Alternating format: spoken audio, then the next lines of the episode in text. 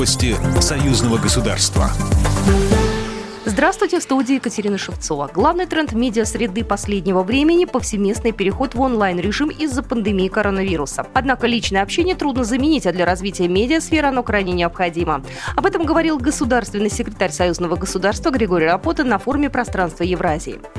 Это такая объективная реальность, которую, конечно же, надо учитывать. И вместе с тем, вот, скажем, в интеграционных объединениях, во всяком случае у себя, мы стараемся дополнить вот это общение еще и личными контактами. У нас существует такая практика, как пресс-туры российских и белорусских журналистов.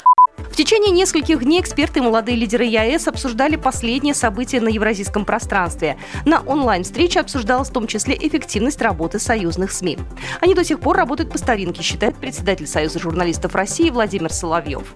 Нужно активизировать свою работу, присутствовать в том числе и в интернете, и в телеграм-каналах, потому что там достаточно серьезные силы задействованы. Там же обсуждалась поддержка Союза журналистов России, работа представителей СМИ в условиях политического кризиса в Беларуси. В Союзе следят за ситуацией в целом и в каждом отдельном проблемном случае, и при необходимости оказывают поддержку коллегам. Международный форум «Пространство Евразии» проходит при поддержке Фонда президентских грантов и Союза журналистов России.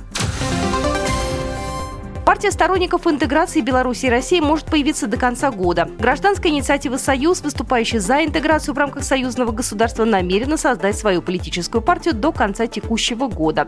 Об этом в эфире телеканала ОНТ сообщил сопредседатель движения Сергей Луч. Он рассчитывает на народную поддержку данной инициативы. Гражданская инициатива «Союз» – организация, объединяющая белорусов и россиян, выступающих за укрепление сотрудничества двух стран в рамках союзного государства.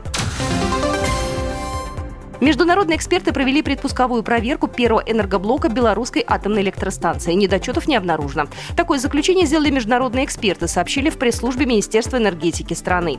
Специалисты изучили действия смен персонала при помощи специального тренажера, который имитирует пульт управления энергоблоком. На нем симулировали как нормальную работу станции, так и аварии разной степени сложности. Специалисты особенно отметили высокую степень сотрудничества со стороны руководства и персонала БелАЭС. Станция в Гродненской области построена по российскому проекту с участием специалистов Росатома. По плану энергетический запуск БелАЭС состоится 7 ноября.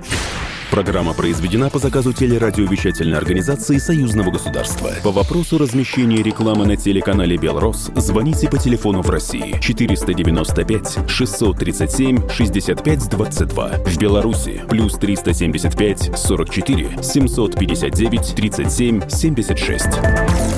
Новости Союзного государства.